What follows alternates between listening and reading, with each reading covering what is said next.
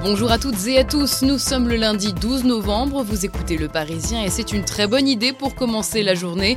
Voici notre sélection du jour. C'est une semaine difficile pour Force ouvrière. Alors que la bataille fait rage pour savoir qui prendra la tête du syndicat, les comptes sont dans le rouge. L'année dernière, FO a accumulé 635 000 euros de pertes. Et selon les documents que nous avons pu consulter en exclusivité, eh bien, le train de vie des cadres n'arrange rien. En 2017, Jean-Claude Mailly a perçu plus de 100 000 euros bruts. D'autres cadres avoisinent les 80 000 euros. Quant aux notes de frais, elles donnent le tournis. 13 membres du bureau ont dépensé pas loin de 400 000 euros l'année dernière. Va-t-on un jour finir par apprécier les plateaux repas distribués à l'hôpital? Vous le savez, quand on est hospitalisé, c'est souvent une double peine. À la souffrance physique ou aux maladies s'ajoute la nourriture qui laisse souvent à désirer et les menus sont loin de couvrir les besoins caloriques des patients. Mais ce n'est pas une fatalité, selon un député de la majorité, Frédéric Descrozaille. Il a décidé de mettre les pieds dans le plat et de proposer un projet repas à l'hôpital pour concocter de vrais plats aux patients. L'année prochaine, trois établissements vont expérimenter de nouveaux menus. Ça commence par acheter des produits plus vertueux et surtout plus savoureux, éviter les surplus de compléments alimentaires et puis faire manger les patients en dehors de leur chambre pour les faire gagner en autonomie.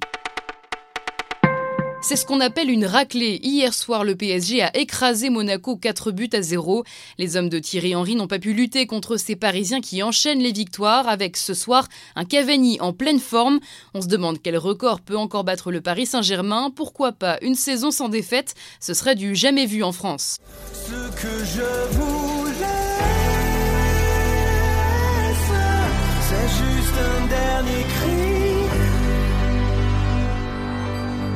C'est ma dernière lettre. Ce que je n'ai jamais dit. Cette dernière lettre, c'est l'hommage de David Hallyday à son père, un titre très personnel, nous confie le chanteur.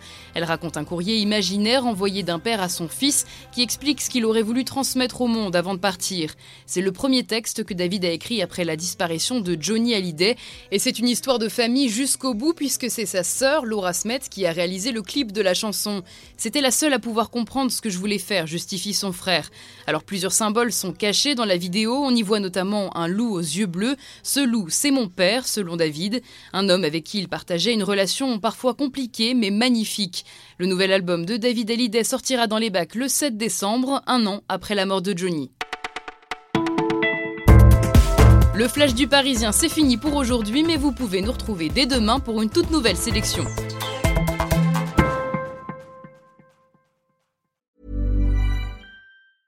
Hey, it's Danny Pellegrino from Everything Iconic. Ready to upgrade your style game without blowing your budget? Check out Quince. They've got all the good stuff shirts and polos, activewear, and fine leather goods, all at 50 to 80% less than other high end brands. And the best part? They're all about safe, ethical, and responsible manufacturing. Get that luxury vibe without the luxury price tag. Hit up quince.com slash upgrade for free shipping and 365 day returns on your next order. That's quince.com slash upgrade.